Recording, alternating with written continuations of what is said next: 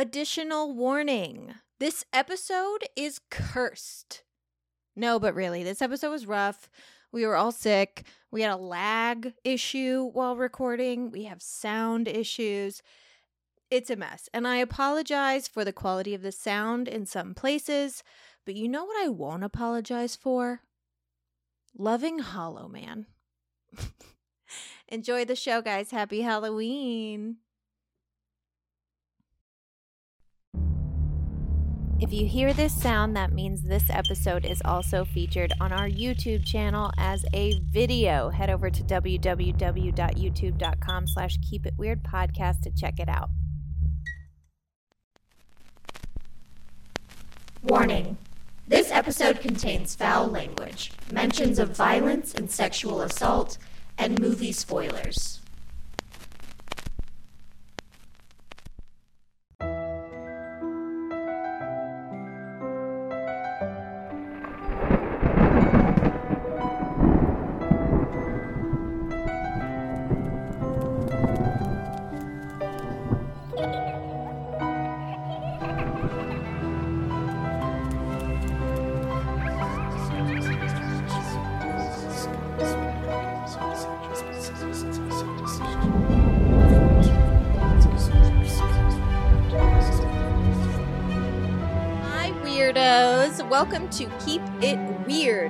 Podcast for all things strange and unusual, monsters and maniacs, creatures and cryptids, and every once in a while, we go back to the classics. Each week, we get together and chat about something weird, but this is October Witches, so we are still getting together every week and talking about something weird, but we're being even weirder. this is a very special episode because we are traveling back in time and taking a deep look into some of our favorite monsters. Universal monsters, that is. Back in the 30s and 40s, these monsters terrorized townspeople, occasionally met each other, and ruled the cinema.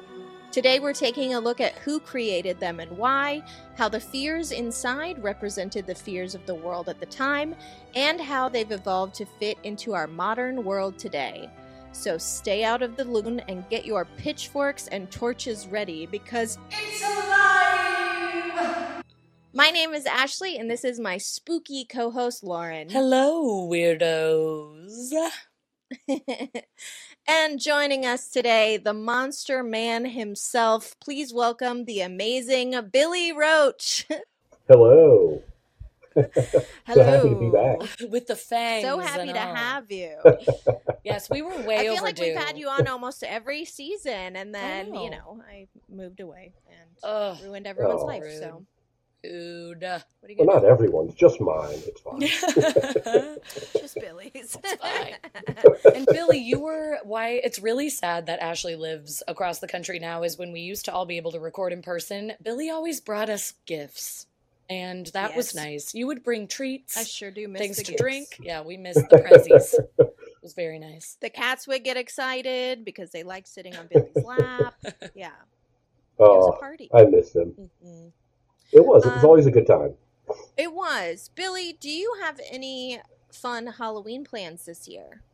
Well, I I do a thing every year where I, starting October first, I watch 31 horror films. Well, Halloween films. They're not always horror films. There's something that for me uh, encapsulate the Halloween spirit. Uh, so that's kind of the thing I do every year, you know. Um, and it's it's a blast. It challenges me to watch new things, old things, and I you know I post online hoping people will join in. I know you guys do something similar, Yeah. and I've been really Yeah. enjoying that this year. Yeah. Yeah, you sent me your list. It's a it's quite the banger. Yeah, it's all over the place too. It's very eclectic. I love that though. I feel like you have to you have to have a variety because, like you said, it doesn't even all have to be horror, but like Halloween Yeah. esque just- autumn. Maybe there's an autumnal film. Autumnal. Got to feel like Halloween. Yeah, Yes. that's it. Love that. That's all it needs. The spirit of Halloween.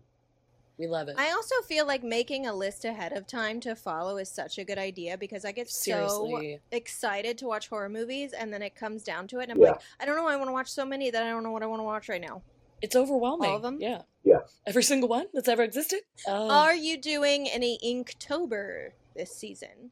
I haven't done any yet this season. I'm sure I'll do something, but I, I used to do it like I try to do every day. I haven't done any yet this season. I need to. I need to get back into it, and it's a it's a good challenge for myself. I actually haven't been drawing much recently, so maybe I'll get into the Inktober. Get back Do a back little to catch it. up. Yeah. Well, I have do a uh, I have a new T-shirt idea. If you want me to send that your Ooh. way, um, could use some help okay, with that. send it over.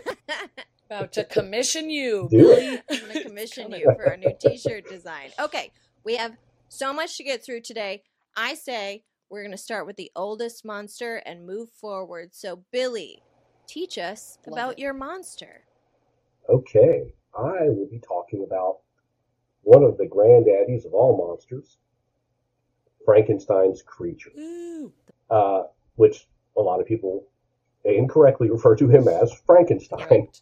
Everyone's familiar with the Frankenstein films. Uh, you know, I feel like everyone kind of knows the basic premise of Frankenstein. But if I have to give you like kind of a short synopsis of Frankenstein, it's you know, uh, Frankenstein kind of tells the story of Victor Frankenstein, a young scientist who creates a creature in an un- un- unorthodox scientific method. Sorry about that. Um, so, I mean, for me, I think the first time I ever saw Frankenstein, and this is really weird, I was a kid on VHS. My mom had uh, Frankenstein meets Abbott and Costello. Ah. That was my first encounter with Frankenstein. I mean, I don't know about so you guys, but that was my first encounter with Frankenstein. Super normal. Um, and I was, God, I had to be like six, six years old, and it just kind of blew me away. I was like, it's, it was funny. Uh, I didn't know anything about this guy, uh, and then you know, my mom was a big horror nut, so she introduced me to a lot of Universal classics like Frankenstein, Dracula. Um, but yeah, uh, so That's the so the story of Frankenstein, the cr- the creation of Frankenstein is such an interesting story because you kind of have to piece together a bunch of myths to kind of get down to a- how it was actually created. Some some people say Mary Shelley had a bad dream, and that's how it was created. Um, but a lot of it stems from uh, her inspiration was from her travels as a young girl. Uh, she went to she traveled a lot uh, in her early years. I want to say when she was 15, 16 years old, she did a lot of travel. She spent a lot of time in Geneva, which is where a bulk of the story in Frankenstein takes place Mhm. and then she stayed about 10 miles away from Castle Frankenstein in Germany. Which seems, okay, that's definitely where she got it from, but apparently in Germany, Frankenstein's a very I was going to say word. there's a there was a castle Frankenstein. Mhm. yeah, there was a Castle Frankenstein, yeah. But it's it's just means stone of the Franks. So it means, you know, a lot of Ah. the buildings there. So it's a it's a very common term. Um, but uh, it's, so she did a lot of traveling as a young girl, and I think that is what um, inspired her to to write um, about these certain Yeah. places like Geneva. On one of her trips, though, with her future husband Percy and Lord Byron, you know, just traveling with Lord, Lord Byron, Byron, my Casual travel afternoon. partner. Yeah. you know, Lord Byron. Yeah, we've all been on a Lord Byron trip. It's just normal. I didn't know that until looking into Mary Shelley more that Lord Byron's physician was John Polidori, who wrote a classic vampire tale.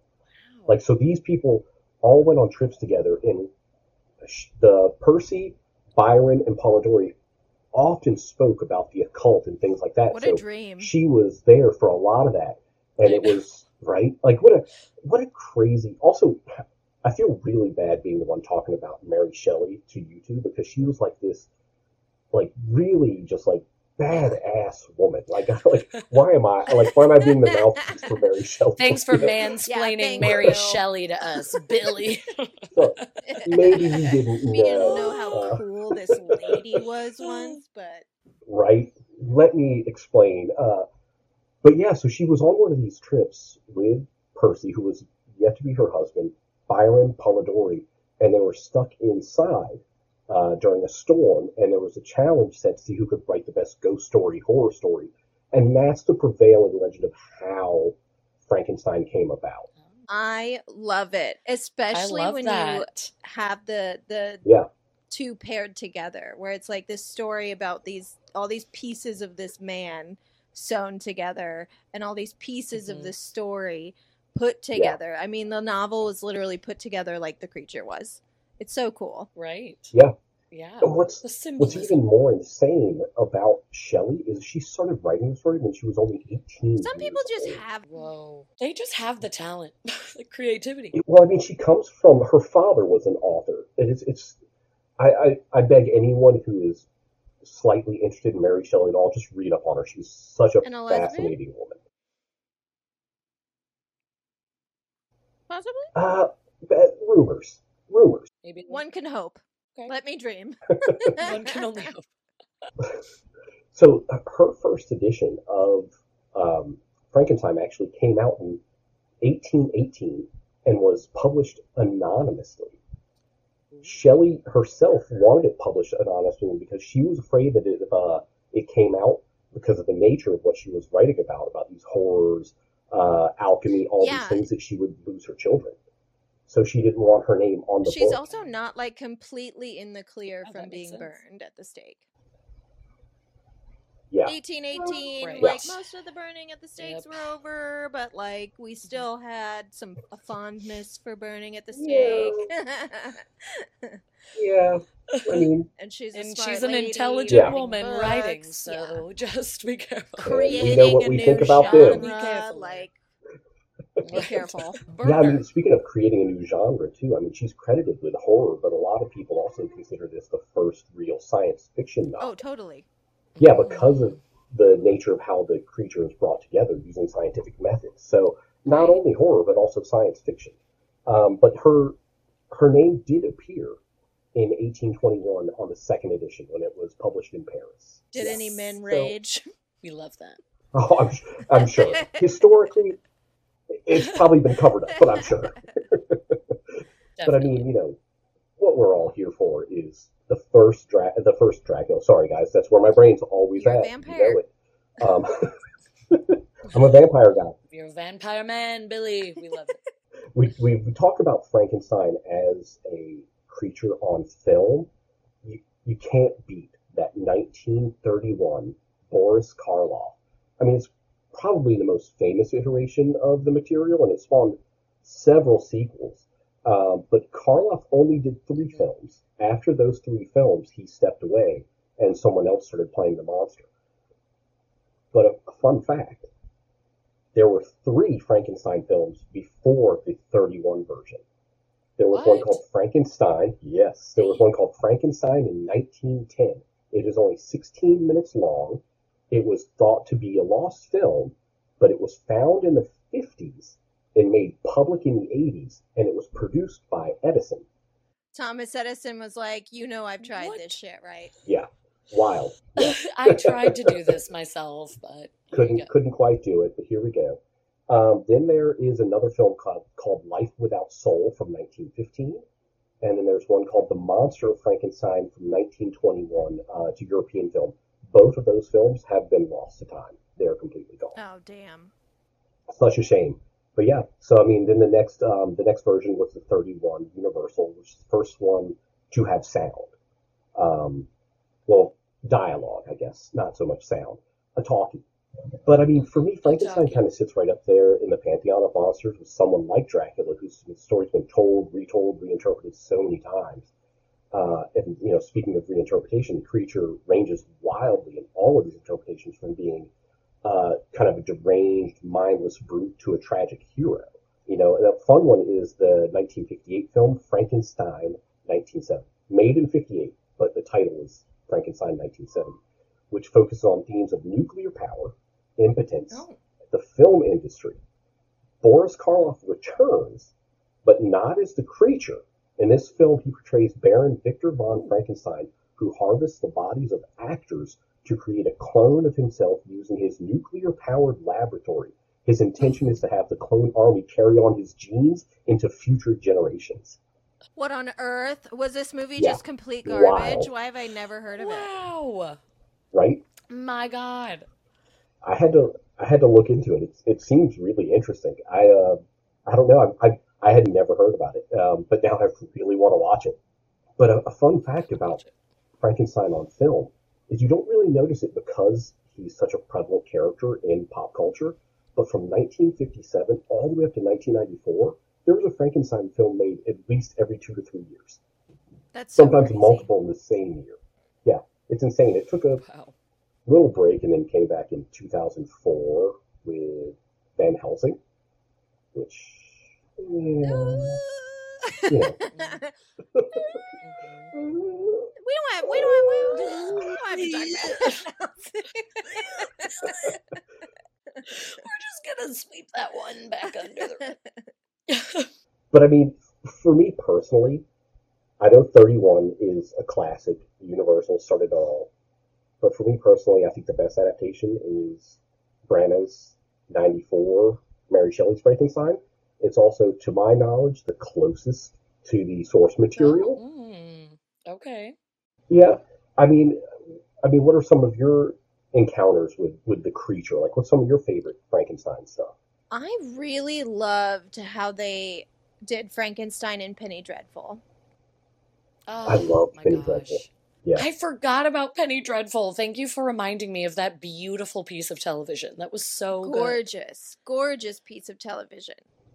And also, I mean, not only was it just a gorgeous show, but like beautifully acted. Everybody was so Yeah. great, and Everyone was really every good. time the creature, or Adam, as he was called on the show, was on screen, it was just like it was heartbreaking.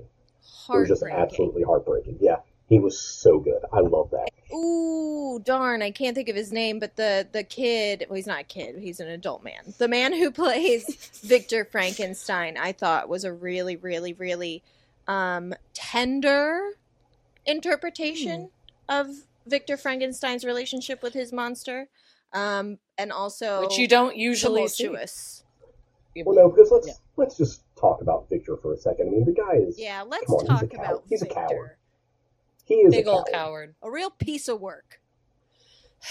Yeah, I, I've never heard him described as tender because I'm usually like, what are you doing? Like, watch this guy. Like, Why would you Get do over this? here. Why would you do this to this Why man? would you even do this?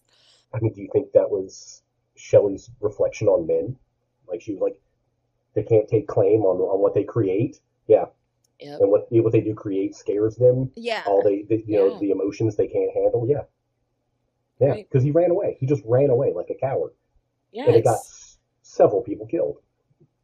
I um just watched the 31 version recently, I'm sorry to say, but I was like, I can't believe I've never seen the original. And I just watched it maybe two months ago while I had some family in town. And I loved it way more than I thought I was going to. Like I I don't know if I should say like it's my favorite. It's just the most recent on my mind as you're asking me what we think. But I was genuinely creeped out many times. I was disturbed. I was like, sorry, I want to say no spoilers, but also it came out in 1931, so sorry. But You've had enough Uh, the little girl being thrown into the water and then the dad carrying her around town, that scene is so Yeah. upsetting. And I It's was like, dark. oh my gosh, like I can't believe they were doing this. It, it's so dark, but also I loved it. And I also felt like it showed this like battle within the creature, within the monster of like he was like playing with the girl at first and then he just doesn't know his own strength. It's so tragic. It is so sad. It is. On the other hand, Mhm. we also have Monster Squad. Oh, I mean, there's Uh, some great like there's some great like parody or satire, just like comedy out there. Also, I mean, Totally. Monster Squad is fantastic. I love Amazing. Monster Squad. I mean, there's been so many like kind of takes on this like Frankenstein mythology. I mean, even Lovecraft uh, did a take on it with his version of um, Herbert West, Reanimator. Yeah. That was his kind of spoof on Frankenstein. I mean, one of my favorites is Rocky Horror Picture Show. Totally. Oh, Uh, yeah, I mean, Love it. right there, great like gonna Frankenstein make story. me a monster. man. Why not just be this hot guy in a speedo? Let's do it. no, Rocky Horror is so good, and as mentioned before, Young Frankenstein is one of my all-time favorite movies. I know that's a big statement, but it is like a comfort movie. Like I will always laugh. Some of those jokes that just go on a little too long, I love them in Sure. that in that film. Like every time they say Blucher and you hear the horses whinny in the back.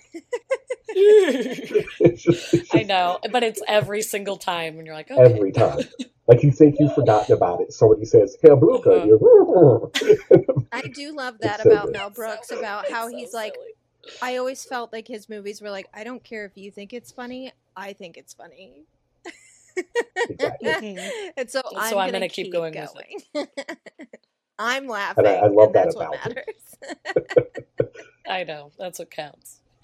There's even these kind of family-friendly versions that were fed when we were younger, and we don't even realize that we're looking at something that's like the uh, interpretation of Frankenstein, like the Munsters totally. or Addams Family. Mm. I mean, you have Lurch Oh, yeah. just hanging out there. He's very classic, like the creature. Herman Munster. He's he's he is Frankenstein. yeah, he is he is Frankenstein's monster. That's it. It's right there. I do love the design of Frankenstein, how like we did it once and then we were like, that's what he looks like. You know what I mean? Like That's it's it. so iconic. That's It's it. so we don't change.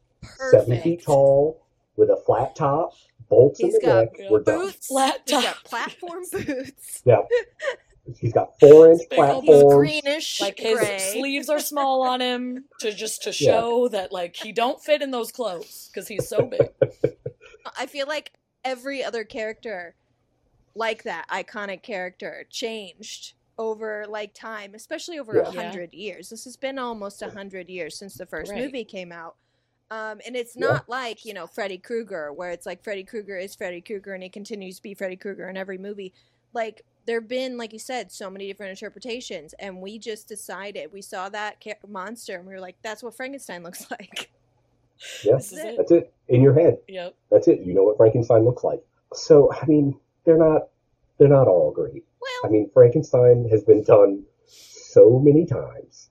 We, they can't all be winners. Let's just, I mean, we kind of Sure. talked about Van Helsing earlier, and I don't really want to throw too many of these terrible films under the bus. Uh, but I'm just going to, I'm not going to name names. You know what? No, actually, I'm going to name names. I, Frankenstein, what, what happened there? listen, It was so bad. so bad. You have to have bad ones in there to make you appreciate. that's true. They can't all be good. you talk about the like the design of Frankenstein. We get you know we're told this is Frankenstein and that's it. That's the creature we see.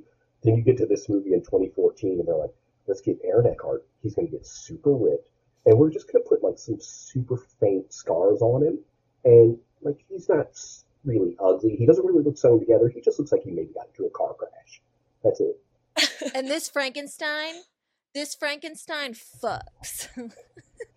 He does. he can get it. And you're like Frankenstein's a, a morality tale about you know your inner demons, and it's like no, no, this one's just about a war between gargoyles, what, and demons. Where'd they come from? Oh, it's just it. That's a different thing altogether. How dare you put Frankenstein in the name? I think it was. Oh goodness. It's, it's almost like a fever dream because it was created by the same guy that did Underworld. right, I remember that. So you know he famously brought together vampires and werewolves. Mhm. Uh, Yeah. So I think he was just trying to expand that universe. There's a very early version of the screenplay that had Selene from Underworld showing up in a post-credit scene, like they were going to make this whole thing a shared Ooh. universe. Ooh, po- uh, early, early post credit scene. Yeah, and of course, you know, I Frankenstein was terrible, so it never happened. Didn't happen. They're like, don't connect these Or- after all. Don't do Don't. Horror has a really Stop. bad job. Has a bad job. Has a bad reputation for using IP, horror IP, and making like a different film. Um, as we all know, they did it with Child's Mhm. Play, where they're like, "This is Child's Play now," and it's like, Yeah. but there's no Charles Lee Ray, and it's a No. computer chip, and it's like, well, then that's not Child's Play. That's a different movie. That's a different story. You're missing the point. Yeah, Just Just say call that it's a different else. movie. It's one of the things that bothers me the most. Yeah, just call it something different then. Like that could have been an original monster. It didn't have to be Frankenstein, Yeah. but then you can't use Mhm. the word Frankenstein, which sells tickets or, you know, Mhm. did in 1930. Sure. we. I mean, we all know Frankenstein from the films. We love the films. Uh, you know, we'll watch countless Frankenstein films, of which there have been, like I said, from 57 to 94 every other year there was a, a frankenstein wild. inspired film so look look out there you can find one That's for crazy. you um, but also frankenstein has inspired other authors to write frankenstein's type stories. So there have been several takes on this original mythology. And frankenstein has kind of like run the gamut. I mean there's been so many novels but frankenstein has even made appearances in both dc and marvel comics. He's gone up against the x-men bizarro superman Uh, Grant Morrison, who's a fantastic writer, revived Frankenstein monster for his book Seven Soldiers of Mercy, uh, of Victory. Sorry, Seven Soldiers of Victory. sorry, I'm still laughing at my own joke. it was a good joke. Love a cheesy joke. right? But in, in Morrison's Seven Soldiers of Victory, Frankenstein is a well-read, gun-toting warrior battling to prevent the end of the world. okay. Uh, they rebooted the DC universe in 2011 and gave Frankenstein his own book called Frankenstein: Agent of Shade, which is just like this whole like super spy book with a Frankenstein monster. Yeah, uh, and we we've got some more Frankenstein content to look forward to. Also, James Gunn is rebooting the DC universe. The first film out of that is going to be an animated movie called Creature Commandos. That's going to feature a Frankenstein monster, uh, voiced by David Harbour. It's a good choice. Oh, David Harbour. You can do no wrong. I like it. Um, I believe Del Toro is working on a version of Frankenstein as well, or he has been for years.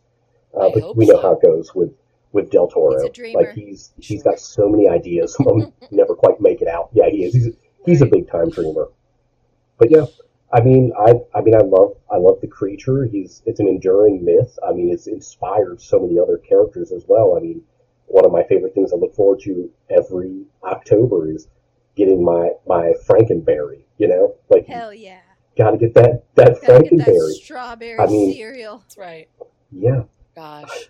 and then you've got these. I mean, Edward Scissorhands Yep. could be considered a Frankenstein tale. Absolutely. One of the writers of of Disney's Lilo and Stitch said Stitch came out of Frankenstein. Like his inspiration for creating that character was was Frankenstein because he's created by a mad scientist using miscellaneous alien DNA to create this creature. And he's misunderstood. he's misunderstood and he's got He is so misunderstood. he doesn't know his own strength. He just needs someone to love him. And he just needs love I mean, That's and right. family. and For friendship. as a child of the 80s, one of my favorite Frankenstein stories, which a lot of people forget about or don't think of as a Frankenstein story, Robocop. Robocop. I mean, think about it. I would never have thought of that, but that does track. Yeah, brought back a man, a man destroyed, brought back in several different pieces by, by uh, you know, a multi-billion dollar corporation to do their beat, to do their bidding. Yeah. Now, before I wrap up my soliloquy on Frankenstein, I'll leave you with something fun that I found out. The real life Castle Frankenstein was the birthplace of a controversial religious figure, Conrad Dippel. Conrad was an alchemist, spent years trying to create an elixir of life. It's been claimed his experiments involved explosives, black magic, and dead bodies. It's a very possible that Conrad was the inspiration for the actual Dr. Frankenstein. yeah. Wow. I was going to say, Sounds like it. when did Mary wrote this in 1818 or around there, published it in 1818? When was this guy operating?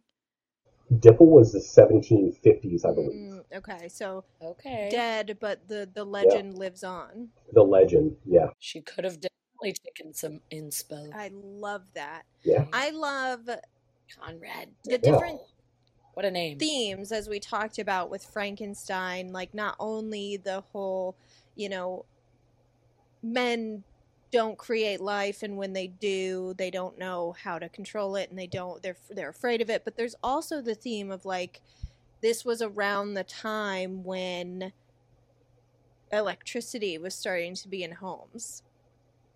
And people were Mhm. Yeah. scared. Like it wasn't something that like everyone was you you would think as the, you know, technology hounds we are now that electricity would be super dope and everyone would be so excited.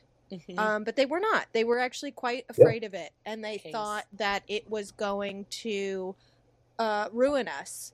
And so Frankenstein, especially when they made the film and, and they used the, the, the lightning and things like that, it was it was scary. It was very scary for people thinking like, "Yep, this is next. This is what we have to look forward to." Yeah. I ran into a lot of Frankenstein stuff when I was uh, researching my monster uh, because today I'm going to talk to you about The Invisible Man. The Invisible Man that started as a novel by H.G. Wells, who was considered to be the father of science fiction. He was writing these stories like uh, The Invisible Man, War of the Worlds, The Time Machine, The Island of Dr. Moreau. Wow, wow, wow. He gave us all of those things. So sci wasn't even a genre yet, but he did credit writers like Mary Shelley and her Frankenstein as influence of his, even though, you know, he is known as the father of sci-fi like you said billy frankenstein is often referred to as the very first sci-fi novel so i really love that we have that little connection today from Yay. from mary to to Yeah. hg wells Adorable. and um the invisible man was originally published as a serial story. So it was sent in in pieces to Pearson's Weekly. This was in 1897. But then it was a published as a full novel later on that year. It was very successful. And the story follows a scientist named Griffin who's devoted his research, his time, his life to optics. And he invents a way to change the body's refract index to that of air so that it neither absorbs nor reflects light, which essentially uh, renders him invisible. But the problem is he cannot figure out how to reverse that. So, n- not only that, not only is he like frustrated with like not being able to uh, turn visible again, he's also slowly turning mad. And it's never really clear if the serum is what drives him crazy, the power that he holds uh, being invisible, or the isolation and frustration of not being able to find a way back. But if I were to guess, I would say that what drove him mad was the fact that every single person this man comes across, he has to spend the first hour talking to them, explaining that he's an invisible man. How old would that get? Come on. Literally every single person He's just tired of No, repeating like, himself. uh, here's my spiel man comes again. across Every time. is like Saints preserve us. I'm hearing voices, and he's like, "No, you're not. I'm an invisible man." And they're like, "Heaven Me, I'm help here." me! I'm going crazy." And he's like, "I'm invisible, and I'm a man. Like, please, for the love of Exist. I'm God!" And this happens so many times, and I just think that he, I would go crazy. And I For sure. will admit to you right now that I only read about 100 pages of this 200 page book. It was obviously dated, written in the 1800s. Um, and also, all of the townspeople spoke in thick Cockney accents, and I swear to you, I could not tell what they were saying half the time. So that was rough. But essentially, in the original story, Griffin, often referred to in the novel as the stranger, arrives at an inn in the middle of nowhere in Sussex during a snowstorm and asks for a room. And we later learn that he had to get out of the city to avoid suspicion so he could try and work on making himself visible again. And he goes out there, he tries to work in the room he's been provided at the inn, but he's increasingly frustrated by the quote unquote interruptions, which are literally just the owners of the house coming upstairs and asking him to stop breaking their stuff. I think that's a pretty normal ask, sir. It's a totally normal ask, and I will get to this, but the Invisible Man is a fucking jerk. Um, Yeah. every iteration of him, he's an asshole. I kind of love him for it. Um, no redeeming, ro- no redeeming qualities of this man, uh, which I dickhead, respect. Like sometimes movies and stories get told about assholes, and Uh-huh. And that's real. That's That's, life. So he freaks out, reveals invisibility, and terrifies the town. Like it's in the town's newspaper that there's an invisible man running around. He's fucking with everyone. He's breaking into homes and stealing things. Um, he pushes people off their bikes and steals their bikes. He takes their hats off their head. Like he's a total menace to this town. Just a bully. and eventually he gets his journals back from the inn goes to the home of an old colleague of his and reveals himself to him tells him basically like i love this power that i have being invisible i want to go on a reign of terror and his former colleague is immediately like no thanks i'm not a literal villain i don't want anything to do with this reports him to the police and promises him he's going to be the first person he kills during his you know reign of terror on this town and in the end, the Invisible Man, in an attempt to kill his former coworker, is beaten to death. by the people of the town. Um, it's pretty dark, but again, don't feel too bad for the guy because I yeah, if you're a jerk, read the book. I watched the movies from the 30s. Um, the Invisible Man is a total dick. He was a dick before he became invisible, and becoming invisible has only made him more of a dick. Like he's an asshole. Yeah. You're gonna get beat. Don't feel bad. Sorry to say. yeah, that's what happens. So, um, yeah, the novel was written at a time where there were some pretty significant world events occurring. Um, the publication of On the Origin of Species by Charles Darwin was kind of changing the way people saw and understood the world, but it also caused an influx of mistrust in science and a lot of religious people demonizing science. Um, Yeah. luckily, even though that was true, the world was moving away from a more religious understanding of the universe and into a more scientific era, um, or else we would not be talking right now. So, H.G. Wells, though, as you know, a science fiction author, he was not obvi- you know, anti-science in any way, but he was kind of questioning the dangers of advancing science going unchecked. So, Sure. scientific and technological advancements are great to a point, which is interesting because we're at a very similar place in the world and society right now as we speak, like on the cusp of the existence of Mhm. AI, what jobs are going to be replaced with AI. AI taking over the Yeah, world. how much yeah. power do we give AI? Yeah. Like when do we shut it down? Who can use it? I feel like we're at a at a point right now that Isaac Asimov was warning us about. like, Another Oops. early Yeah, science like, fiction writer. uh-oh. Yeah. Um, we should really Uh-oh. look back at all the uh, science fiction and horror writers from like the 1800s Like, and oh, early you were 1900s. calling all of yeah, because they were like, guess where Yeah. you're heading? Hell. they knew. Off to hell. Yeah, Straight they to did. hell. So yeah, you've got the themes of like not quite being super comfortable with scientific advancements and also the theme of isolation and the things that isolation can do to a person. You know, like I said before, Griffin was a jerk before he turned invisible, but before like his inability to turn himself seeable, you know, he he's isolated from society and he quickly detaches himself from reality and from being, you know, just kind of a jerk to a literal terrorist. He wants to steal, kill, amass power. Mhm. Like he doesn't care who he hurts in the process.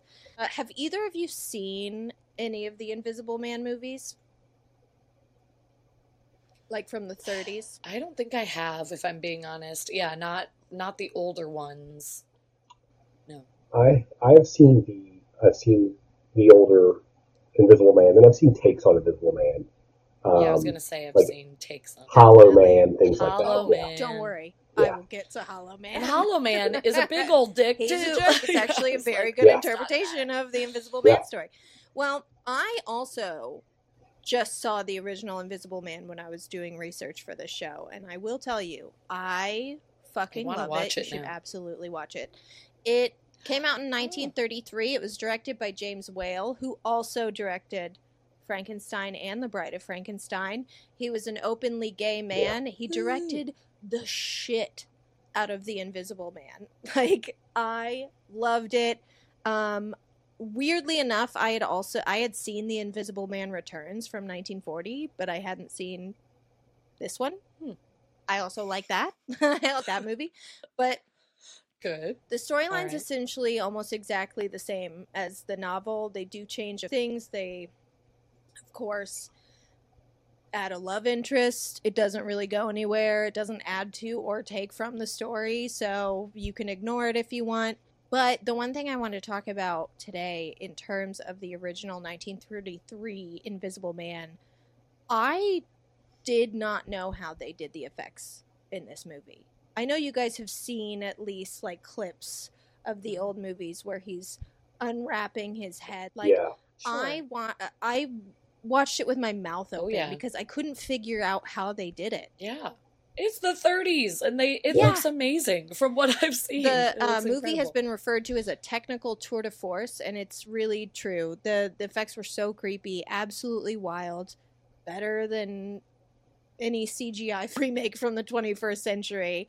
I thought it looked better than Hollow Man.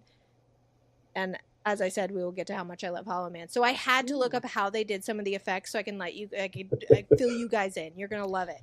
So as I expected, a lot of the like furniture and arms moving on their own, they were done with like hidden wires and stage hands that would pull and push levers and things like that. Yeah. But the most iconic shots of the movie, the removal of the bandages, and also the footprints in the snow, which Yeah. has been used time and time again in the remakes. Yeah. The footprints appearing either in like water or I think in Hollow Man it's like powder of some kind, and I think the Yeah. Uh-huh. 2020 version was paint. Like it's it's been in every iteration of the movie. It, it- that shot is yeah keeps being redone. Yeah, yeah. It's it's because it's, iconic. Sends chills well, how up your they spine. did it. Okay. They were created through a system of footprint shaped platforms. So think of like just a flat ground, right? Covered in, they used rock salt as the snow. So it's covered in rock salt. And there are footprint shaped platforms placed in like, you know, uh, footprint positions. And as the pegs were pulled off stage, the platforms would drop and create literal footprints occurring with no feet. Isn't that fucking cool? Oh Wow. my gosh. It's so smart. how It's smart. really cool. Yeah. And yeah, genius. I would love to know who came up with that. Like that person just to come up with, well, of course, if we do it this way, because that is so incredible. I would've never thought of it. I love that. But I'm else I'm no, not in a million pretty years. dumb. So. Yeah, I'm an idiot, but still. like I know that I'm a dummy, but even so, I'm just like, how does somebody's brain work? That is so cool. Now for the um I love that. unwrapping of the so that was a totally practical effect, which like, uh thank you.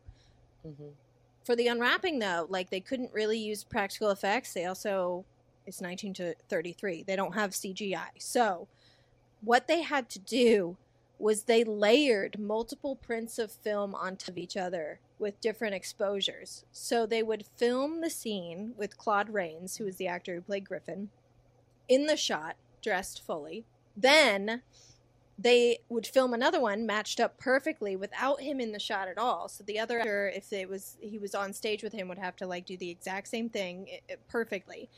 And then they would film it again. Only this time, the whole set would be draped in black velvet, and Rains would be wearing all black. He'd be wearing black tights, black gloves, and a black headpiece Oh. and then he oh. would be wearing his like clothes and head wrappings on top of it.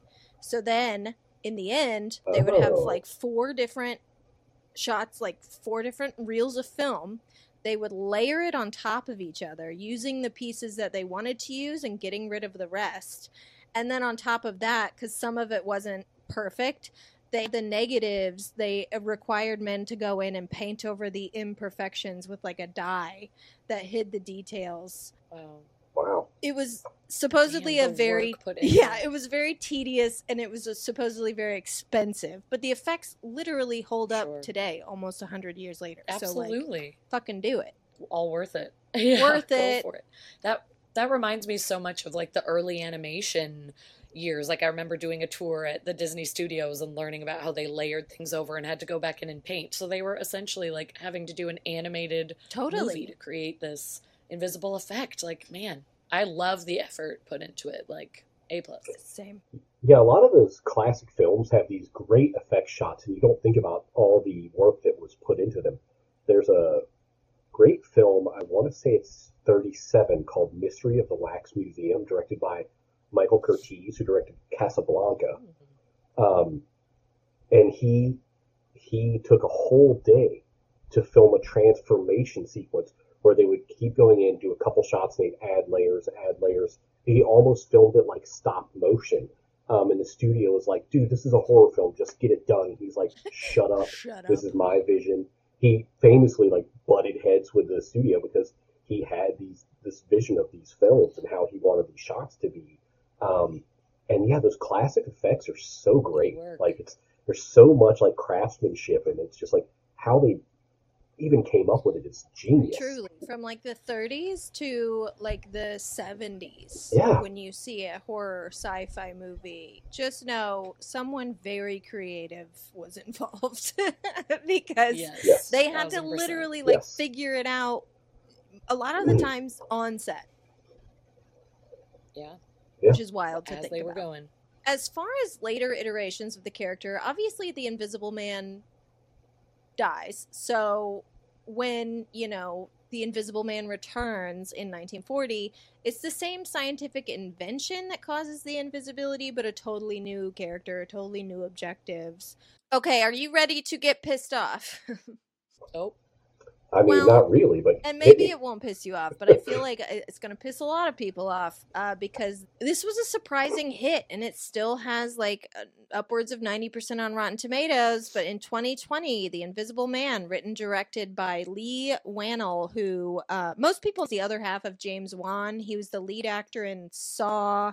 He was also one of the paranormal investigators in the Insidious movies, and he writes most of James Wan's uh, early stuff. And uh, he did direct Insidious 3 and Upgrade, which I thought were both really. I loved Upgrade. Billy, you saw Upgrade, Hmm. yeah? yeah. I never saw Upgrade. Ev- no, everyone talks about it. I need to You see would love it. It's like made for you. Okay, okay, I'll have to check it out. I'll check it Um, out. and also a little bit of a Frankenstein story, kind of. I've I I Um, saw that reference when I was doing some research. Yeah, a little bit. Upgrade is on lists. Love Yeah. that. So Love great that. movie, but I fucking hated the Invisible Man remake. I hated it, I wasn't and I into it. think I hate it I even was- more now that I have read the books. seen Like the original. it, it was one of those things where it was like, am I crazy or is everyone else wrong? And after revisiting the originals, I can absolutely concretely conclude that everyone is wrong. It's a horrible Invisible Man adaptation, and it is not a good movie. Ah. Um, and I'm going to break down why that is. For anyone who's listening who's like, no, I like it. No, you don't, and I'll tell you why. You're wrong You're about wrong. this. Okay? no, I also didn't like it, so I'm Good. excited to hear I- all Okay, your. I didn't I didn't hate it, but I didn't love it. So I'm I'm ready for this. I think they really had something fantastic going at first with the idea of following the main victim instead of the villain. Elisabeth Moss, even though she's a crazy space alien, is incredible. She's a great actress. Love her very much. She is such a good actress. Yeah, Handmaid's Tale. We take her weird. Little, alien she gets a pass. She's like Tom. Cruise for me, where it's like he gets a pass. He's the best action movie For star that's Well, I ever appreciate existed. I'm sorry, like sorry, percent. he's in a cult. Yep. Um, and Elisabeth Moss, I've always loved her, so you get a pass. Just don't do anything weird and creepy. And the idea that Adrian Griffin, obviously a nod to the original film, that's the villain's name in uh, the movie, has her, you know, trapped in a controlling and abusive relationship. It's an incredible setup. The themes on domestic abuse and gaslighting and how it affects the abused and how hard it is for abused women to get actual help. Awesome. Great. Good start. Where they fail miserably, in my opinion, is the villain himself. Because one, the invisibility is not a serum, it's not a permanent change, it's a suit that he can take on and off. hmm That throws a that. major plot point that I out the window. I think they still could have recovered from it though if they had given Adrian Griffin any kind of believable objectives at all because yes, he was a piece of Yeah. shit, abusive boyfriend, total dick. Absolutely. I totally believe he's the kind of person that would use this suit to terrorize a woman who left him. But he didn't do that. Oh, he sure. faked his own death. And he gives no reason for doing this to her. And it's just crazy to me that this like Elon Musk type man would throw away his entire life, business as the CEO of his tech company in order to like make people think she's crazy. Like because the That thing is he can't in the end come back and be like just kidding I didn't die. Like he he faked a suicide. Yeah. So like Right. he's dead forever. No Mhm. matter what the outcome is. It doesn't make any sense. Yep. So it's fine. I know that um, uh, the director had said, you know, we didn't. I didn't want to give you another like wrapped man in sunglasses and a hat walking around. I don't mind that. I don't care that he was invisible for like the entire fucking movie. But he never spoke. We get one scene with him at the very end where he sort of explains himself to her, but like also doesn't.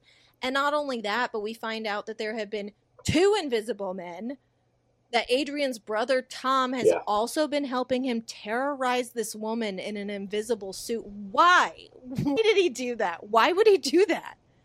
Yeah, it just it feels like the motive like it can't just be like we hate her, so we are throwing everything away to do it. Like that doesn't make any sense. Why would the brother get involved? Like I just didn't think like his hatred for her was enough for him like you said to throw everything away and then come back in the suit and ruin her life. Like no. He had too much else going on unless we were supposed to believe he's just really that insane, No. but I didn't get that either. I don't know. I See, didn't like it. Okay. it's a bad movie. No, here's the thing. There were some spooky scenes. I mean, anytime you're dealing with uh, an invisible man, a ghost, whatever, like, yeah, it can be, you know, spooky. But um, as for like, you know, the plot, it didn't work. Yeah, it's all like it was the storyline that got lost on me. But the intent, the intensity, the you know jump scenes, the wondering what's going on in the beginning, you know, like that was exciting and it had its moments. But Yeah, Yeah, it's enough to color a film where you can be like, oh, this is really fun, but then you don't think about the plot. You're like, it makes no sense. I Yeah. really, really, really Like, fucking more love. Like when it first started, I was like, "Oh, I love where they're going with this." Like the idea of like gaslighting. Like, oh my god, like s it's Mhm. it's a Me Too Yeah. moment. yes, But you have to give us a reason that he did this to Mhm. this woman. Like, what is the reason that he would ruin his whole life for her? yeah, Didn't make sense. However, Yeah. there is a movie that The Invisible Man inspired that I do think hits the mark. We have talked about it before. it's something I never What is I never thought I would say this out loud, especially on a podcast where my voice is recorded and thousands of people hear it, but 2000's Hollow Man slaps. it does slap. It's good No disagreement here. Yep. Fucking slaps. No disagreement. and like perfect dickhead main character who like is an Yeah. egotistical, full of himself guy before, and then only Yeah. gets worse, and you believe it, and you're right there with him, Yeah. and he gets like super pervy, Yup. and you're like, yep. That's exactly that. what a guy Yep. like this would Here do with those powers. I should mention I mean- it is um, a CGI nightmare. We're gonna let it go, but it was, by the way, it was nominated for an Academy Award for Best Visual Effects. So I guess it wasn't that terrible for the time. The, the year 2000 was just rough. Really? It's a CGI nightmare Yeah. now. Now, Yeah, it's a CGI nightmare now.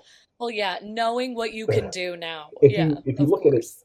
From the perspective, it was just like, oh, especially when they started to do the special effect of the um when they inject the what the gorilla, the ape, where the layers start to disappear. Mhm.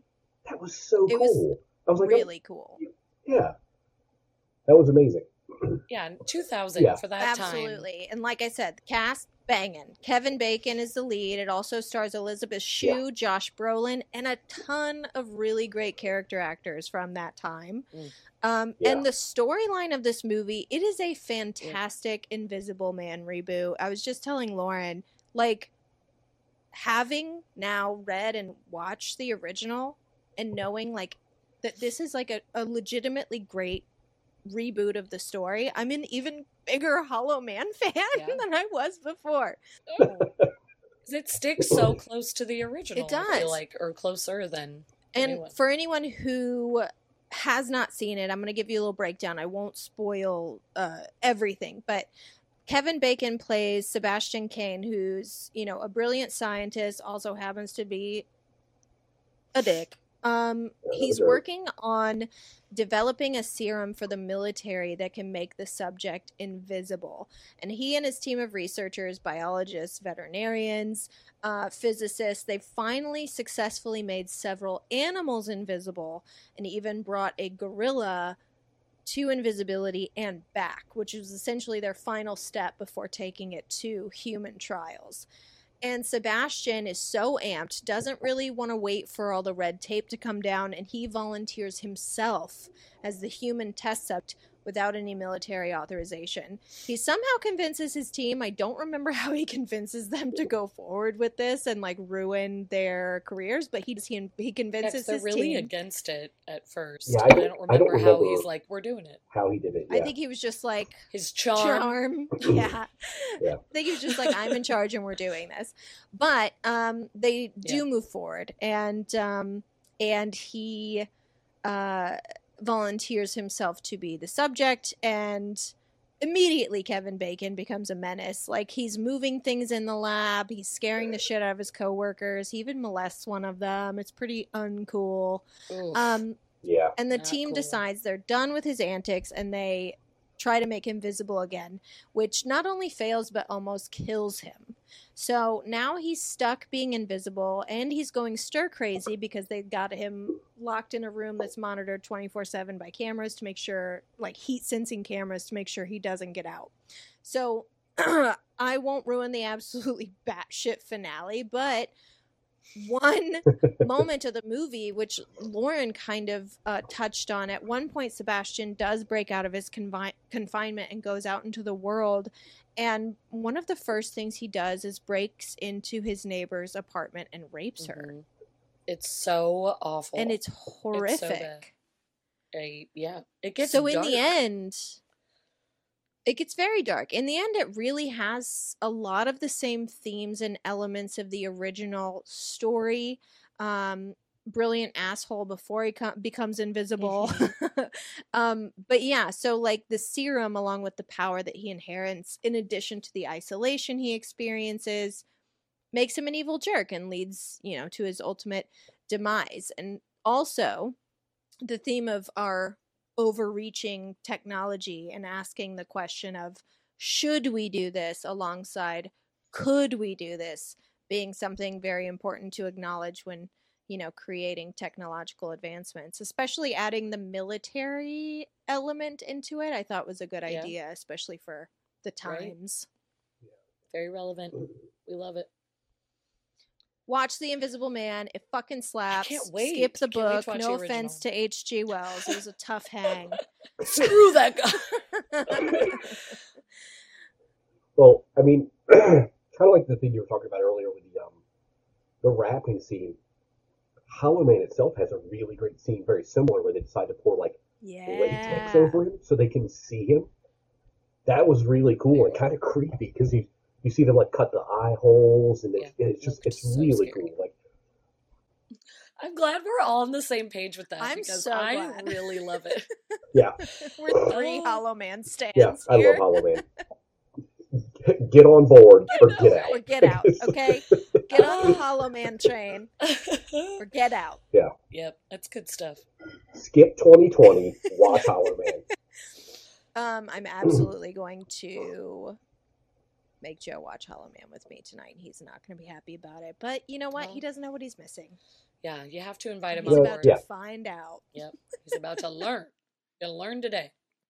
Tell him I said get on board or get Get out. on board or get out of relationship. I will divorce you. So we are going to move on to our last monster, but I do have a little note. Whoopsies. Oopsies, oopsie poopsies. we were assigning each other our monsters for this. I called the creature of the Black Lagoon Swamp Thing, and I continued to do so for an entire month. And it wasn't until today, this very day, October 3rd, 2023, that I was typing up my intro for this episode and realized it's actually the creature from the Black Lagoon. So I texted Lauren and was like, please tell me you caught my mistake, um, calling him the Swamp Thing. And she was like, no, Ashley, I did not. Nope. And I did the Swamp I Thing just because thought you told she me to do was the Swamp Thing. insane. she said swamp thing so many times, and I was like, man, it really seems like a missed opportunity to not do creature from the Black Lagoon, but I I will go ahead with Swamp Thing. And listen, we're still gonna bring you a great episode. We that are. Ashley was going to do a little tidbit on Creature from the Black Lagoon as it was meant to be. Listen, Oh God. Lauren Oh. is about to tell us about Swamp Thing, which is also a classic type of monster. But yeah, I did want to. Uh, uh, yeah. add- It's inspired from the classics. yeah, I wanted to add a little synopsis of the creature, the Black Lagoon, for those of you who are like me and was like, "Hey, what fucking difference?" Now you will know. So, yeah. because I was under the impression that Swamp Thing was the name of the creature from the Black Lagoon. Like that's what like it was called the creature from the Black Lagoon, but they call Oh. him Swamp Thing. Yeah, he's a he's a thing that Which came they from the came from a swamp. fair. fucking It's a swamp. thing from the swamps, from the dark waters of the swamp. Yeah, it's fair. It is Just totally defending fair. myself. So, anyways, in 1954, uh, there was a movie. It was called The Creature from the Black Lagoon. It was a movie filmed in three dimensions. um, it was during a very unfortunate 3D fad in the 1950s that I'm sure was very fun at the time. Um, but it follows a Mhm. geology expedition in the Amazon attempting to discover fossil records of a link between land and sea uh, animals, which we all know we came from the sea. We still have remnants of gills. Like, eventually, at some point, we crawled out. Mhm. So the leader, Dr. Carl Maia, is convinced that there's a missing link from the time we dwelled in the sea, from the time we came on land, and he's there to find it, damn it. And uh, to everyone's surprise, not only is there fossil evidence of this missing link, but the creature still lives, and it is not a fan of humans, which totally Oh. get. Amen. Same. We're the worst. The Yeah, we get it. creature kills You off the kill crew us. one by one, should, develops an obsession with the only female crew member, attempting to take her away to his creepy caves. But in the end, they do defeat the monster, but rarely. And um, yeah, the most. w- Billy and I were talking about this earlier when uh, we mentioned that Del Toro might reboot Frankenstein. And I said, you know, that would be perfect for him because he rebooted the creature from the Black Lagoon. He did The Shape of Water, which he Mhm. loved the creature Yeah. from the Black Lagoon as a child. He saw it when he was seven years old, and not only was he greatly inspired by the creature design, but he was inspired by the idea that this creature loved this beautiful woman. And what if, you know, the world wasn't so cruel and the two of them could be together? So, that being said, the creature from the Right. Black Lagoon was a fish. Lauren, please tell us about the swamp thing. Fishman. Who's not a fucking fish?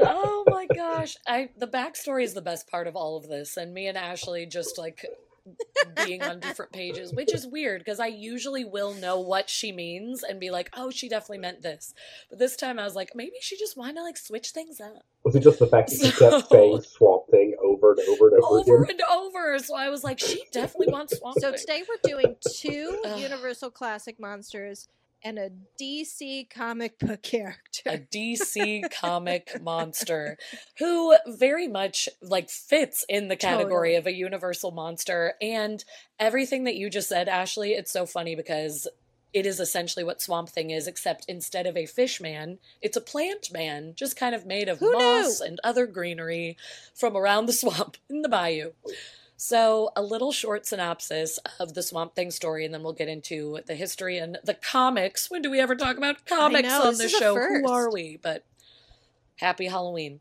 Um, so, the character in the story, in the original story, Alec Holland, was a brilliant scientist developing a biorestorative formula that promised to change the fields of botany and medicine forever. But when Holland refused to sell his formula, his lab was sabotaged. Holland was doused with burning chemicals and dove into the nearby swamp to save himself, put out the chemical burn. But instead, he emerged as a giant plant like monster. His old life was gone. Holland was left to roam the bayou and punish anyone who threatened his new home. So, a big part of this story is Swamp Thing wanted to protect his environment, the swamp, and anyone that came around his area, but also the environment in general. He is a it. green king, environment saver. We love it. Like, here to protect the world. We really need him today with global warming. So, we're kind of into it. Um, Swamp Thing is seen as a monster, but really, as are most of these monster monsters, is kind of a tortured soul of wanting to protect the environment, protect his home, what has become his home. And also, he's so tortured because he doesn't know is he still a man? Is the original man and brilliant scientist that he originally was still inside there? Or is he only this plant creature with tiny remnants of a man, tiny bits of a human build in there? So, In a way, it fits our monsters more than the creature from the Black Lagoon who was born a fish man and will die a fish man. Just saying. Maybe it's fate. exactly, not, you know, coming out. Of, yep. Yeah. I know. Doesn't it feel a little right? Because It- it kind of feels like it's going along with the story that both of Yeah. you told. It's a science, Science. theme. um, so Swamp Thing has a few real connections to the human world. One of those is Abigail Arcane. Isn't there always a female? Always. Isn't there? Look at that, always. Um, the one woman capable of seeing and loving the man beneath the moss. And the other is John Constantine, familiar name. Okay. Deedly doo, pop ah, beep. Sorry, I can't stop doing the They're song because it just gets exciting. They're friends. He Yeah. actually got his start as a supporting character in Saga of the Swamp Thing before spinning out onto his own adventures. John started as a buddy. I think it's cool. So there's that Obsessed. with the I know. I love it. So with the creation of Swamp Thing, he made his debut in DC Comics in 1971. Um, there was a comic called House of Secrets, number 92, and he was depicted as an early 20th century man who was murdered by a jealous rival and returned as a plant monster to defend his wife. And the character was given his own series the following year, but then this was kind of like, oh, we're going to call it Swamp Thing. But then creators Len Wein and Bernie Wrightson reworked the concept to be in a more contemporary setting. And that same year, they came up with their original story of Alec Holland, the scientist, and you know, got into more of the specifics and said he needs his own story like this. I like that we planted this seed, planted this seed, but Oh, now let's get Cool. into Cool. it. And then in 1972, the official comic Swamp Thing, number one, first in the series, came out, and it was born from there. And a funny thing about the creation of the story is Len Wein, the storyteller, um, came up with the idea while riding a subway in Queens. And he was coming up with the whole storyline, but just kept calling it Swamp Thing and saying, like, I'll come up with the name later. It's just my Swamp Thing. Like when someone would ask, What story are you working on right now, Len? He was like, The Swamp Thing. But then his partner, Bernie Wrightson, was like, I kind of love it. Like, this should just be the title. It's obviously catchy. It is. Okay, because it's the only thing I remember. Yeah, clearly Ashley really Clearly. latched onto the story. And so it goes. Um, so Bernie Wrightson designed the character's visual image using a rough sketch based on what Len Wein had told him, said, We're going with it. This is Swamp Thing. And so it was created. And there was drama, comic book drama, everybody, Ooh, I love because comic book drama. we're so into this. But I do love I love a scandal. I love tea no matter what, so I was excited to read this. Um, just months before Swamp Thing's creation, Marvel Comics, the rival, had the same idea. They made a swamp monster called Man Thing Man with almost thing. an identical origin story. And Marvel did it a few months prior, so everyone was like, DC, you idiots, you stole this from them, which Guess who was not doesn't true if you- remember Man Thing? Unfortunately that is the truth is marvels did end up getting swept under the rug and there was no evidence to show that dc ripped it off because it was like len was saying i came up with these storyboards and all these things like way before this i had no idea they were coming out with man thing blah blah blah so it was never proven When and they got to go on with their idea stuff like that happens in history because it happens often. Like you think about like White House Mhm. down and Olympus has fallen. Came out in the same Mhm. summer. Two movies yep about two men protecting the president in the White House. Like shit like that happens all the time where it's like how did this happen so that we get two of them in a row? Right. It's just like it's truly the same idea that these people had at the same time because if you go back and, you know, try to discover well who was spying on who, like most of the time it seems kind of coincidental. Maybe there was some stealing involved, but you're just like did does everybody just have the Is same it collective, collective idea the same consciousness? like enough people thinking Could about it the same idea? One of the things I think DC had over Marvel in this is they had Bernie Wrightson. I don't know if you guys are familiar with Mhm. Bernie Wrightson's art, but it's fantastic. It's it's detailed, dark, and gothic. As a matter of fact, he actually did an Yes. illustrated edition of Frankenstein. and it's Oh, fabulous. Ah. Yeah. So Bernie Wrightson, he still Yeah. he stole the show. Yeah. And Very yeah, a lot of people have said that that I think it was Bernie especially, but this partnership in general just they honed in on the story a little better too as a whole. And so it just took off in a different way that Man Thing never had a chance to. And I like that you brought up kind of the gothic style Totally. of Bernie because that's what I like about it and how I was like I can actually get on board with these comics because these were called specifically horror comics. Like when Yeah. Swamp Thing branched off on its own series, it was horror. It was not just okay, here's another superhero that we're going to tie into the stories. It was like no, we're making this as terrifying as possible. Like we're branching off into the darkness. So I do like that about it. Um, and Swamp Thing took off, and that's what everybody knows today. And it is totally taking inspiration from Creature of the Black Lagoon. That's why talking about that story is still important, even though one is a fish man, one is a plant man. Still similar stories of, you know, this person trying, not this person, this creature, trying to protect their environment. There's a bit of a romance involved, like a woman, like, you see me, understand me, a little bit of that, but everyone really just wanting to take them down. Um, it also happened in a comic called The Heap from 1942, which was basically just like a heap of leaves and sticks and moss that was once a monster. Um, that's also inspiration, like swamp swamp, Swamp creatures. creature. They've existed for a while, so Swamp Thing just kind of went on his own journey in the comic book world. Um, but also going into the horror world, this being a horror comic, but then branching into movies. 1982, the original film adaptation was written and directed by our love Wes Craven, which I enjoy. I enjoy I've that. never seen it. I didn't even know he made a, a Swamp Thing movie. I know nobody knows about it, but it wasn't the best. Billy, have you seen it? Yeah. Yeah. I have seen it. It's, How do you I you saw it many moons ago. I enjoyed it uh, for what it was. I also saw it when I was a kid. So, and I'm being like a child of the '80s. You know, it's it's very it's very '80s. You kind of have to go in with that mindset. Um, it's not great, Well, but it's a it's a fun movie. Yeah. yeah, it's a good time. Yeah. It was after The Hills Have Eyes, but before Nightmare on Elm Street. And that's important to know because he wasn't, Wes Craven wasn't on the map Yeah. quite yet. Like people saw The Hills Have Eyes and were like, what's wrong with this man? But this is real dark.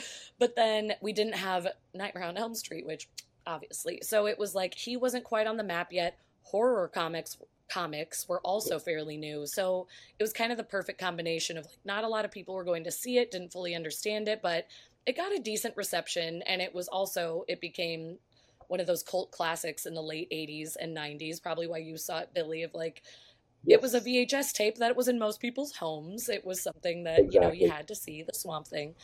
Um, but then there was a swamp thing returns not by wes craven made by somebody else in 1989 and that was a total flop and everybody Oops. hated it. And then there wasn't really much swamp thing for a long time until you know the tv shows that came out. There were animated series. There was a live action series just recently that came out. There was a constantine series on nbc universal where there was a mention of swamp thing but he was never seen because there was never a second Damn. season. It got canceled and so there's Yeah. been all these chances for him to come back but swamp thing has been around countless comics and similar to what Billy was saying, James Gunn, why was I th- just forgetting his name? Right? Yes? James Gunn. Yes. Yes. That's right. I, for a second, Gunn, I was that's like, the that's one. incorrect. That's not the person. Because when you say someone's name enough times, you're like, That's that's, wrong.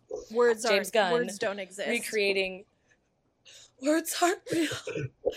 um, recreating the DC universe, he is doing a remake of Swamp Thing, the first time since the 1982 version, having a live action movie that is just focused on Swamp Thing, which is exciting because, again, he's making all these DC movies and they're very superhero centric, but he has said specifically, like, he wants to bring on a team that's ready to do horror with him because he wants it to be dark, he wants it to be creepy, and we love that. We sure do. I Yes. think that a swamp thing or creature from the Black Lagoon, I think you could make a terrifying terrifying movie out of either of those Yes. stories. I'm surprised it hasn't been, you know, I- I'm surprised that well still has water in it. It seems so easy. I know. The recent the recent show, I want to say it was from like 2018, 2019, was pretty good, and it, it was it was pretty horror themed. It, it wasn't like insane, um, but it was it was a pretty good take on Swamp Thing. I really enjoyed that one. I know. I wish I had watched that. Is there a way I should have I should have looked this up myself in my own research. I need to find out where it's still able to be I'll viewed, it's like where it's streaming because I it has good reviews, so you are not alone in thinking that. It is on And Tubi. It's super well Tubi. Tubi. Okay. All right. Which is I watch a lot of horror Which movies is on free. there. Yep. It's really sad that show um, ended the way it did because it had good ratings and it was well um, received. It Mhm. ended because of uh, tax break negotiations. I was gonna ask why, because I know that Yeah. People were pumped about it. People I know that it. it got really good reviews. So I was like, Mhm. why Yeah. didn't they continue that? Yeah, they were promised a tax break where they were filming, Ugh. and then they came back and said, "Actually, we can't do it." And Ugh, so the show just couldn't sucks. couldn't afford to be. But it does have Virginia, Yeah. Virginia Madsen, Will Mhm. Patton. It's got some really heavy hitter. Kevin Durand. It's got heavy hitters on the show. So check it out. Some good names. Well, you know who was in the original Wes Craven, right? Ooh, Adrienne Barbeau. yes, yeah. John Carpenter's ex-wife. Yeah. Yeah, yeah. She's a hottie Mhm. bo body Yeah. too. She's the assistant, Yeah. Alice Cable, who's helping out with Mm. everything. Yeah, we got the hottie bo body. we like it. Might have been one of the reasons I watched Swamp Thing in the first place. Yeah, honestly. Well, I was gonna say like, oh. because yeah, it is. It does have that cheesy '80s feel, but there was a It lot does, of. Yeah. There were some hot women in it, so you know, I'm sure that's why a lot of the young men were watching Yeah. it. But I also wanted to say props to Wes Craven's movie because actually I feel like the effects on Swamp Thing also look really good. Like if you go up and look still look at stills, I like the way that he was created. It's a good it's a good costume. Like he looks mossy and creepy and straight out of the water and I thought it was it was well done for the time and that's why I get excited about Yeah. seeing a remake hoping that they're using practical effects not getting weird CGI because I think there's an Hopefully. opportunity to make a horrifying swamp thing creature using some of those original ideas and just this dark mossy droopy guy with black eyes it's it's a good Yeah. opportunity Well, and you've seen The Shape of Water, right, Lauren? oh yes I Well. loved it and also that creature amazing Yeah, I mean that's the thing. That's where Guillermo went right and usually does. There was no CGI for that creature. Like that suit, Mhm. um, uh, Doug Jones had to be in that suit, and apparently, like the pieces of it were so heavy, it took multiple people to put it on him. Um, but it looks incredible. It looks It so looks good. so put a man in a suit. Do not CGI that man. Truly, Yeah. if, if they It'll do be a that, then I think the new Swamp Thing has a great chance of being Absolutely. horrifying. Yeah, so I'm just hoping that they do that. But, um, yeah, so there were these early iterations of this. I just wanted to go on to say that there, I don't know a lot about comic writers, Billy. Maybe you know about this saga already, but comic writer Alan Moore um, Mhm. went on, took Swamp Thing and went Moore. on to Saga of the Swamp. Saga of the Swamp Thing. This is widely regarded to be the greatest version of the character, and it aided to the character's long history that has continued even to today.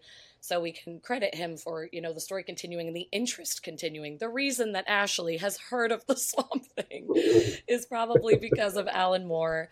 And um, Moore changed the story in tiny bits in his own way, but it definitely made for a more interesting story. I found this when I was researching, like what changes did he make when he first started write. Um, Moore revealed that Swamp Thing in his version isn't actually a transformed Alec Holland, that scientist. Holland died as a result of his injuries from the burning. And Swamp Thing is merely a mysterious form of plant life that absorbed fragments of Holland's consciousness and memories.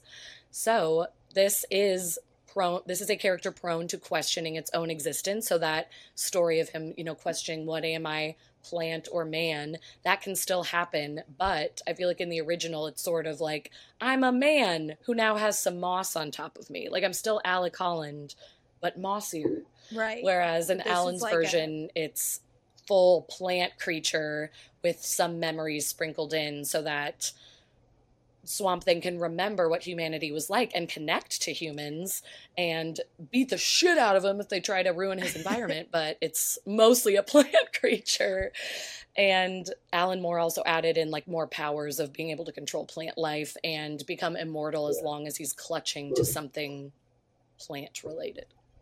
I think Alan Moore would be the perfect person to take on a character like that that does have a lot of themes going on, especially if they're like environmental and having to do with the world. Because Alan Moore was also the man who did The Watchmen, and I believe V Makes for sense. Vendetta. Mhm.